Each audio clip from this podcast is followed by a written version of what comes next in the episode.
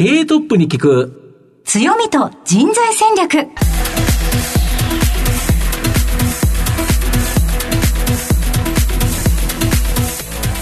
毎度相場の福の神こと藤本信之です。アシスタントの飯村美希です。経営トップに聞く。強みと人材戦略。この番組は相場の福の神こと財産ネット企業調査部長の藤本信之さんが注目企業の経営トップや人材戦略を担うキーパーソンをゲストにお迎えしてお送りします。企業を作るのはそこで働く人とゲストには毎回ですね、事業戦略上独特の強みと、その強みを生かすための人材戦略、じっくりとお伺いしていきます。はい、もう番組始まって第10回ということで、はい、いろいろな会社さんにお話伺いましたね。面白かったですよね。はい。今後も、まあ結構ユニークな会社さん来られると思うので、期待していただければと思うんですけどね。はい。えー、それでは今日も皆さんどうぞ最後までお聞きください。この番組は JAC リクルートメントの提供でお送りします。経営トップに聞く強みと人材戦略。経営トップに聞く強みと人材戦略。本日のゲストをご紹介します。東証ジャスダック上場、証券コード3803、イメージ情報開発、代表取締役社長、与永拓司さんです。与永さんよろしくお願いいたします。よろしくお願いします。では早速なんですが、与永さん、イメージ情報開発の事業内容のご紹介をお願いいたします。はい、えー、当社はですね、えー、企業の IT IT の支援と、あの企業がシステムを作ったりとかですね、そういうところを支援していくというところと、あと BPO というビジネスプロセスアウトソーシングというものがメインでございまして、その他メディカルアンチエイジングの、ね、モールというものを、はい、えー、運営をやっているんですけども、えー、基本的には IT と BPO というところが中心で、まあ、今後もあのそこを主体にやっていくつもりでございます。で、えー、IT 支援というのはですね、あの企業が新しい事業を立ち上げたいですとか、うん、えー、システムだとかじ、えー、業務をこう見直したいといった場合に、えー、いわゆるコンサルティングというところから始まって、えー、システムをデザインして開発して運営するというような、あの一連のことをやっていくものでございます。で、えー、アウトソーシング、BPO につきましては、えー、企業が自社の本来やる業務というのを、えー、他の会社に任せると、アウトソースすると、えー、いうことをやるわけですけども、これを当社で引き受けるというものでございます。はい、ありがとうございます。また後ほど企業についてじっくりと伺いますが、まずは、えトップは企業にとって大切な人材であり、強みでございます。えー、トップのお人柄に迫るため、いくつかご質問させていただきたいと思います。お願いいたします。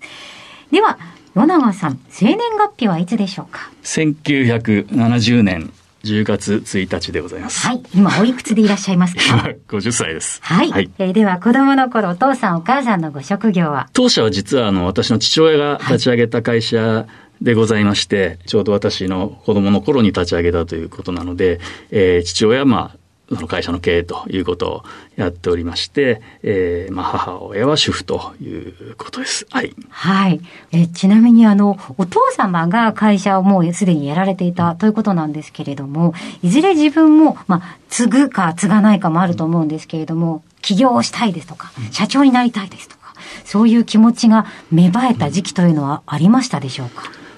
今みたいにこう、なんていうか、情報っていうのがやっぱり、はい、あの、あまりね、ウェブで何でもいいや検索すれば出ますけど、うん、はい、うん、なんていうか、やっぱり自分の周りだけの世界だったので、うん、ね、あの、例えば私で言うと、父親が経営をしてたわけですけども、はい、あの、それ以外にあまりそういうね、あの、どういう職業の人がいてというのも、うん、あまり情報としてなかったところもあって、はい、その経営者っていうのは特別なもんだとはあまり持ってなくて、っていうところ、だから、サラリーマンをするのか、経営者をするのかみたいな、そういうあまり意識もなく、うん過ごしてましたそうですよね。一番身近なね、大人が経営者っていう、その情報だけっていうのは確かに。そうですね。で、特にそれもなんか違和感があるわけでもなくですね、あまり彼のこう言われるわけもなかったので、あの、まあまああまり気にせずやってました。それは今はもうトップですから、えー、様々ストレスもあるんじゃないかなと、えー、思いますが、ストレス解消法などありましたらお聞きしたいのですが。あの、ストレスっていうことなんですけど、はい、あの実はストレスっていうのはあの私がすごくあの感じやすいというかですね、はい、自分で言うのもなんなんですけども、はい、あの心が傷んでしまうタイプなんですね。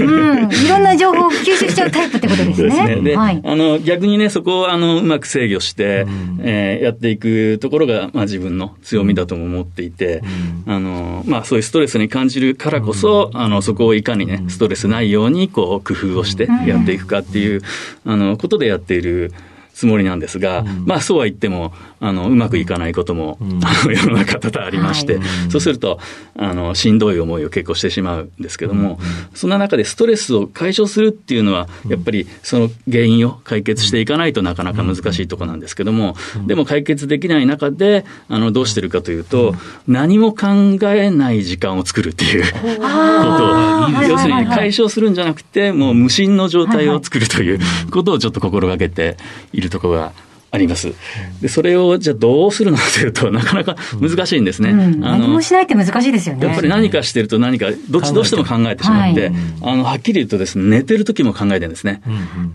寝てる時も考えて、ねそれでね、体がガチガチになるんです。こっちから入っちゃうっていうね。なので、あの、まあ、これ医者からも言われたんですけど、あの、もうとにかく何も考えない時間を作れば、作らなくちゃいけないよっていうようなことで、あの、意識してますけど、あの、どんな時かっていうと、私はバイクに乗るんですね。あ、そうなんですか？何乗られてるんですか？あのー TZR250 というですね、はいヤマハの、あの、ツーストロークっていう昔のバイクなんですけど VV もじゃ。ないですか。飯村さんも乗るんですそうなんです私ね。SR に乗ってます。あそうなんです。じゃあ今度、ぜぜひひ一緒に。はいでちょっとね、今ね、そんなのもあってね、本当に、こう、走って遊ぶバイクみたいになっちゃってるので、少しこう、ツーリングとかね、できるような、あの、バイクを、あの、買いたいなっていうところがあって、あの、今新しいバイクをね、ちょっと買おうとしてるんですけど、なかなか発売されなくて、それがストレスになってるっていうね、ところもありまして。戻ってきちゃったストレス。なるほど。あの、結構ですね、あの、なんていうんですか、ただ、乗る、バイクに乗るってもともと危ないじゃないですか。それをもうなんか、早く乗ろうとか、うまく乗ろうとすると危ないので、当然ここに集中していくっていうところがあるんですけど、で、そこで、うまく走ろうとすると、さらに考えるわけですね。いろいろどういうふうにやったら考えられるのか、走れるのかってことで考えていって、で、今度それを、実際は考えても、あの、動かなくて、それを体を動かすわけですよね。そうですよね。で、それが、じゃあ実際考えたことを体にうん。いかに動かせてるかっていうことをこう分析してっていうことをやって、それをフィードバックしてまた考えるみたいなことをやってるとですね、結構他のことを忘れるんですね。なるほどね。ほうほうほうよくわかります。なるほど。私も結構センシティブな人間なんですけど、まあまその、ちょっとそうなんですよ。あの、無心になれますよね、バイクは。そうなんですねお気持ちわかりました。はい。そんなことを一つの解消方法としてやっております。はいいいですね。はい。何も考えない時間を作る。これなかなか現代では難しいことですから、いい解消法を教えていただきました。ありがとうございます。さて、えー皆さんには米長さんの人となりどのように伝わりましたでしょうかこの後はですね、組織の強みと人材戦略に迫ってまいります。経営トップに聞く。強みと人材戦略。本日のゲストは、東証ジャスダック上場、証券コード3803、イメージ情報開発、代表取締役社長、与永拓司さんです。さて、ここからは会社についてお伺いしてまいります。ズバリ、この番組のタイトルは、強みと人材戦略ということなんですが、まあ、御社 IT システムのコンサルティングから設計、構築、運用、BPO など総合的なサービスによって、まあ、企業ビジネスの支援を行っているという形なんですけど、具体的には例えばどんなような会社っていうか、どんなようなサービスされてるんですかね？そうですね。あの、企業が、そのシステムを、えー作りたいとかですね、考えたいっていう時っていうのは、えーまあ、もともとそのベースにあるのが、えーその新しい事業を立ち上げたいとかですね、うんうんうん。あの、サービスをこういうふうに変えていきたいとか、とか。えーうん。業務効率を上げたいとかですね、あの、その必ず何らか利益を上げるとか、売り上げを上げるとかですね、まあの、そういうとこが、あの、きっかけになってまあですね、そうですね。そこが生まれてくるえーはい。話なんですけども、うん。あの、ですので、話はすべてそこからでですね。なるほど。でそこから、うんうんうん。あの、我々、そこから、えーその業務だとか、うん。サービスだとか、システムっていうのをこう、考えていかなくちゃいけないんですけども、今時はもうシステムなしには業務とかですね、サービスっていうのも、うん。あの考えられませんので、うん。だから、このビジネスを考えるとかですね、うん。経営を考えるっていった時に、必ず IT っていうのも同時進行で考えていかなくちゃいけなくて。でそれも、うんなんですかね、あの、いわゆるコンサルティングだけといいますか、あの、美しい絵を描くっていうことではなくてですね、実際にシステムとビジネスを進めていったときに、どんな形のものができているのかというですね、完成イメージですね。そこの業務、どういう業務とどういうシステムがあって、どういうふうに効率よくできてるんだっていうことをイメージしながらですね、あの、それの完成に向けて、こう一緒にデザインしていくということをやるわけですけども、あの、当社のシステムっていうことで、あの、テクノロジーですね、あの、技術的なところ、システムを作っていくっていうところに、あの、当然それやっていきますから、そういうノウハウを持ってるわけですけども、えそういうノウハウを持った上でですね、あの、戦略的なところから一緒に考えて作っていけるというのが、あの、特徴になってまして、で、特にですね、当社の特徴的なのは、うん、あの、なかなかシステム会社さんっていうと、うん、あのシステムを作るということになるんですけども、うん、当社の場合は、あの、先ほど言いましたアウトソーシングでですね、BPO と。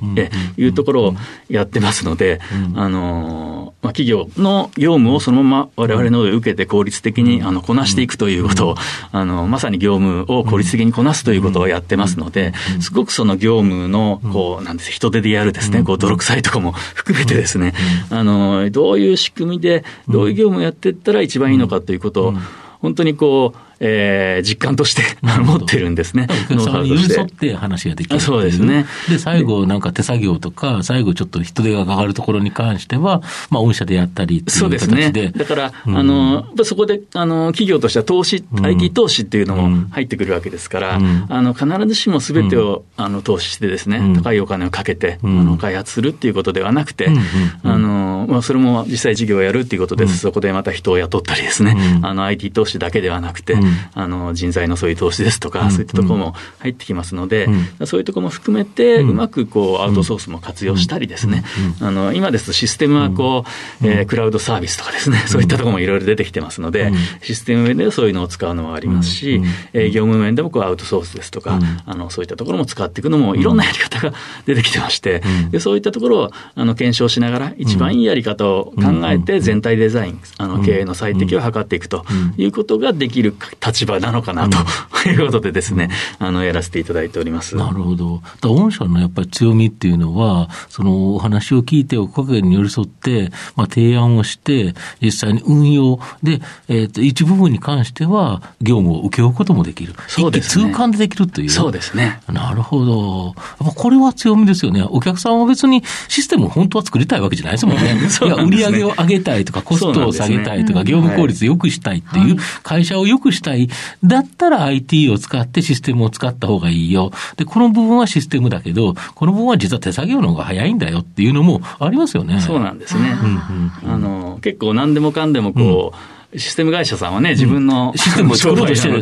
何でもかんでもシステムにしようとするわけですけども、必ずしもそうでもないっていうところもありましてね。あの、そんなところを、なんかお客さんの立場で、あの、いろいろアドバイスさせていただいて、あの、業務と仕組みをこう実現していくということをやらせていただいてます。なるほど。あと、浦野社長、あの、御社で今何人ぐらいの人働いてるんですか？今ですね、当社は全体で60人ほどの体制でやっております。ざっくりと何人がどんな仕事されてるんですか？えっ、と、実際のところは外の、なんていうんですかね、提携関係の会社さんからこう人に来ていただいてたりとかですね、あの当社がこう受託して受けたのをまた再委託でやってもらったりとか、そういうことであるんですけど、社員としてはですね、今、えー、IT の方で、えー、40名ぐらいで、えー、BPO とかですね、サービスの方で10名ぐらいの体制でやっております。なるほど。で、それ以外がバック少し俺いるっていう感じですね。そうですね。はい。なるほど。で、さらにその強みを生かすというところと、今ですね、社長、新社長になってですね、まあ、会社を立て直しているところだというところなんですが、今どんな状況になってるんですか？はい、えっと、あの、今後の話っていう、うんことなんですけども、まあ、ちょっと今、あの、ご紹介いただいたようなですね、あの、立て直しっていうところやってるところがございますので、ちょっと長くなりますけど、ご説明させていただきます。あの、当社のですね、この、今、あの、先ほど話したそのサービスというところでは、あの、お客さんとですね、あの、継続してしっかりやっていて、まあ、一定の評価いただいてると思ってるんですけども、あの、一方でですね、あの、経営的にはですね、えー、あまり過去よろしくない部分がございまして、、えー、まあ、業績が低迷していたり、えー、財務的にも厳しかったりですね、えー、まあ、継続疑義だとか、そういったところも指摘されているような、あの状況でございます。で株式市場におきましても、まあ、最低レベルというかですね、うん、あのそういう評価になってるんじゃないかなというふうに、あの思ってます。うん、で、えー、そういうような状況の中でですね、うん、私がこの会社に来まして、で昨年度からですね、うん、えー、体制を一新しまして、うん、えー、この会社のですね、あの今の状況からの立て直しを図っていこうというところで、うん、えー、開始しました。で、その経営体制の強化というところから始まりまして、うん、財務体質の強化とですね、うん、事業の強化と、うん、えー、まあ、そしてですね、何よりこう、信用を回復していきたいという思いで、あの、目指してですね、あの、進めてきております。で、あの、決算発表ちょうど直前というところなので、うん、あの、なかなか数字のところとか申し上げにくいんですけども、うん、あの、もう公表済みのね、あの、情報だけでお伝えしますけども、うん、えー、まずその体制をですね、もう全面的に一新しております。で、あの、ガバナンスを強化するというところをまず、あの、整えてきまして、で、ガバナンス中心にですね、それでも事業の方を進めていける最低限の体制ということで、えー、作っておきまして、で、その上で、あの、グループとしましても、うん、えー、子会社のですね、こう株式をすべて取得して、完全子会社化をするということを、えー、やりまして、それから、えー、いろいろですね、不良債権があったりですね、うん、そういったものをあの整理をしたりだとか、回収をするというところ、から保有資産をですね、えー、売却していくですとか、えー、から借り入れをしていくと、そういうこともあの、一通りやってきまして、うん、なんとかキャッシュポジションをこう向上するということを、あの、実現してます。うん、ですので、会社のですね、ガバナンスとか、えー、そういった資金繰りとかですね、そういうとこを、えー、そういう会社として、あの、最低限なくちゃいけないというところを、なんとかこう、えー、会社の根本となるところをこうクリアしてきてるわけですけども、うん、えー、やはり信用回復というところですね、それだけではなくて、しっかりこう、ある程度ね、業績も回復していきたいという強い思いがございまして、なので、あの、昨年度はですね、こう、成長企業のように投資をして、何年後に利益出すんだというような、そういうような形ではなくて、とにかく投資も抑えて、コストも抑えて、なんとか、あの、利益を出してやろうということで、あの、工夫をしてやってきました。で結果として、えー、業績についてもですね、うん、あの一定の成果を出せたなというふうに思ってまして、うん、えー、まあ、状況としてはですね、今そんな状況で、うん、まあ一言で言いますと、去年はもうこう立て直しの開始して、で、最低限のこう会社としての基盤の整理ができたと、できたかなというところでございます。で、今後ですね、あの、まあ、今年以降ということになりますけども、うん、えー、これをベースに今度は成長させていくと、うん、で、えー、いうことをやっていくわけですけども、今年はですね、その一面ねとして、まあ、一番大事なところで、成長させていく、もうまさにこう、トレンドを作るというところがありますので、えー、また去年とはですね、あの、一味違う形にして、えー、そこをしっかり、あの、形作るということをやろうとしてます。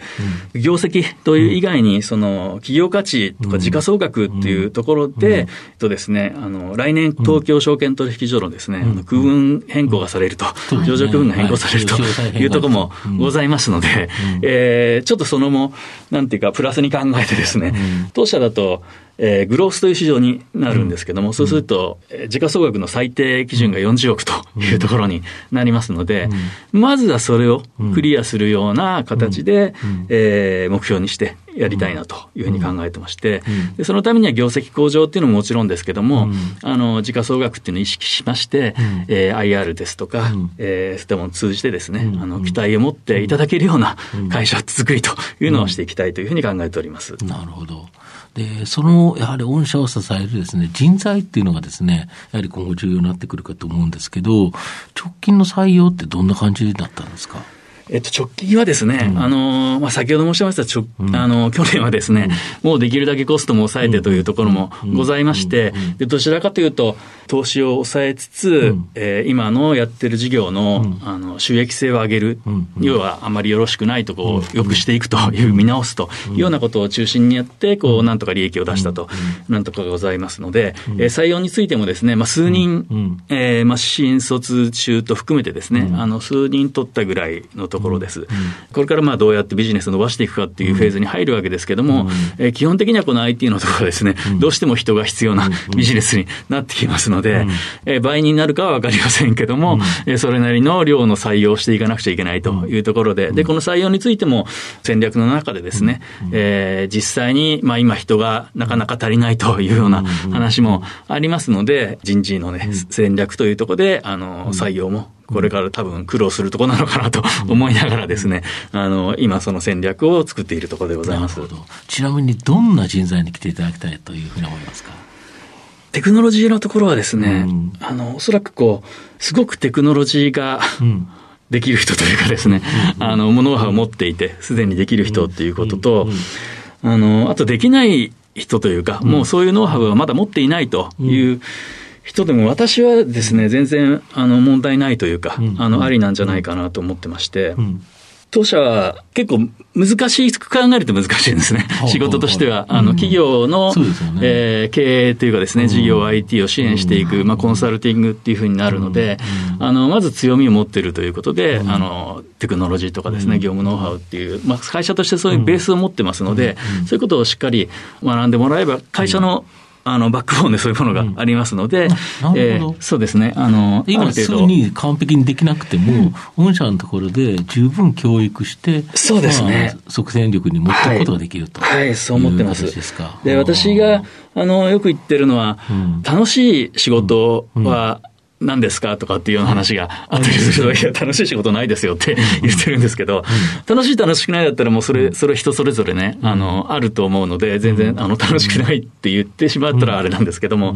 あの、だけどそういう考えではなくてですね、やっぱりお客さんの,、あの成功を目指していくっていうことをやるわけですから、そのために、あの何をすべきかっていう、あの、何をやりたいかとかではなくて、何をすべきかっていうのがやっぱりどうしても先に立ってくるんですね。で、それを解決していくっていうことなので、当然そこを一個一個こなしていくっていうことなので、好きなことをやるとかですね、いうことではなくて、こう、やるべきこととか、やんなくちゃいけないことを楽しんでやるというですね、あの、そういうところのセンスなのかななるほど。そういうセンスを持って、そういう考え方ができる人っていうのが、あの来ていただくと、おそらくそういう人は一個一個壁ができてきたときに、それを乗り越えるとかですね、そこで力をつけていく、スキルアップをしていくということに、すごくなんていうんですかね、モチベーションとやりがいと感じてですね、あの、やってって、成長していってくれるのかなというふうに思ってます。なるほど。ありがとうございます。はい。まあ、そろそろまあ、お昼近づくということでですね、やっぱお昼ご飯ってパワーの源だと思うんですが、あの、井上社長のお昼って普段どんなものが多いんですか？昼飯は座って食べるなとかですね。うん、そういうご教育が。教育をされたことはない,、ないんですけど、ないんですか？そんな話は聞いたことありますけども、はい、かなり近いものがありまして、うん、あの、あまり食べないですね、あ、そうですか。そうですか。あの、食べると、うん、あの、眠くなるみたいな、そういうタイプですね。あの、もう手も塞がってしまいますし、あの、動いていったらなかなか食べられない。だからちょっとパンとかを買ってかじるとかですね。あの、そんな程度でございます。すいません、つまらない。やはりあの、でも、ね、トップの方多いんですよね。そんなゆっくりご飯食べませんっていう方多いですもんね。僕みたいに、あの、フェイスブックで投稿しませんってね。食い道楽の人あんまいないですね。そうそう。最近多いんですよね。株のネタやってくれって言われて、藤本さんにグルメ投稿いらないからっていうツッコミが来るんで。まあ、いろいろでございますが、うん、はい、ありがとうございます。たっぷりお話いただきましてありがとうございます。えー、本日のゲストは、東証ジャスダック上場イメージ情報開発代表取締役社長、与永拓司さんにお越しいただきました。与永さんありがとうございました。ありがとうございました。ありがとうございました。経営トップに聞く強みと人材戦略それではここでお知らせです。東証一部上場 JAC リクルートメントは世界11カ国に展開するグローバルな人材紹介会社です。スペシャリストや管理職の人材紹介を通じて長年にわたり多くの企業の成長に貢献した実績を持ちます。当社では役員、CFO、CIO、本部長、社外取締役などの経営幹部層の人材紹介に特化した専門部署 JAC エグゼクティブを構え企業の経営課題解決を支援しています。経験豊富なコンサルタントが経営課題をヒアリングし、課題解決に導く人材をご紹介いたします。企業の経営改革を担う人材など、経営幹部の採用なら、東証一部上場証券コード 2124JAC リクルートメントにお任せください。お送りしてきました。経営トップに聞く。強みと人材戦略。そろそろお別れのお時間です。今日のゲストはイメージ情報開発代表取締役社長与永拓司さんでした。さあ番組10回ですね。10社にお越しいただきましたが。ちなみにあの過去の10社ってどんな会社さんでしたっけ、あじゃあちょっと一気に言ってみますよ、うん、まず、えー、トップはですね KI スター不動産、うん。はい、IBJJ、うん、そしてライト工業、ラック、鎌倉新書、うん、えー、牛尾電機さんですね、うん、その後 DMM.com、弁護士 .com、NTT データ経営研究所そして本日のイメージ情報開発いろんな会社ありますよね、不動産、住宅関連から IT か、まあ、若干 IT 関連が多いかなとは思いますけど、はい、本当に大きな企業から小さな企業までバラバラっていう感じですけどね。いやでも結構印象残ってますね、うん、それこそ一番最初にお越しいただきました、うん、KI スター不動産、うん、なんか全ての人に持ち家をっていいですよね。もう夢がありましたよね。まあ持ち家持つ前に私はパートナーも探さなきゃいけないんですけど そうなってくると IBJ ね。つながりますよね。そうそうそうそうそうなんですよ、やっぱこう企業を知るっていうのは自分の人生の選択肢も知れるかもしれませんね、そうですね。はい勉強になります、あラックさんはあの、どうもバッジが可愛かったっていうイメージがものすごくラッコのラックって可愛らしかったですよね、はい。結構ですね振り返ってみますと、あのー、本当にさまざまいろんな角度からお話しいただいてますので、えー、ぜひホームページにですね写真そしてあのどんな企業が出演してくださったかなどの情報も出てますので、番組ホームページ見ていただきたいなと思います、ね、藤本さんはいかがですか？10回振り返って。一つこの番組を企画した時にお昼に放送してるんだから、はい、お昼ご飯を聞こうというようなことを決めたのに、ね。はい。うん、みんな食べないんだなとか。そうなんですよ。一応、うん、10社全員に聞いてるんですよね。お昼ご飯何が好きですかとか、はい、普段何食べてますかとか、はいあんまり食べてないですよね。今日の夜中さんも食べないっていう、はい、かじるとかね、あとはだけどあのラックのサバ缶というのは強烈でしたね。それは強烈でサバ缶とサラダ、はい、あのモデルさんですね。モデルさんですかっていう 若い女の子で、食べたいんだけど食べれないと。要は美容のためにっていうのがやっぱりなんかサバ缶とっていうのは結構いますよね。なんかでも本当皆さん口を揃えておっしゃるのは、忙しいしとか、うん、あと食べると眠くなっちゃうしとか、うんうんそれとかあとは同じものずっとでいいんだよねとか。あそうですよ、ね、だからあの僕絶対嫌なんですよ、ね、あのジョブズがよくあの洋服を選ぶっていうことをしたくないから同じ格好する、そうですね。ずっと一緒ですよね。いう理由でしたよね確か、なんかそれに通ずるものを感じまして、うん、まあ僕はダメだなと思って、もう毎日ご飯をいかに食べるかっていうのが優先順位ものすごい高いですからねはい、だから会社訪問行く時あここだからああそこの店に行こうとかここの店に行くためにはこの時間にこの会社を入れようとかあの会社訪問のスケジュール僕のあのご飯のスケジュールで合わせてつってるようなところありますからね、うん、本当に、うん、え社皆さんにお聞きしましたがなかなか、うん、あの食べない方が多いので、この辺の質問ちょっと考えないといけませんね。そうですね。ちょっと何か考えていきたいなというふうに思います。はい。ということで皆さんどうぞこの先もお付き合いよろしくお願いいたします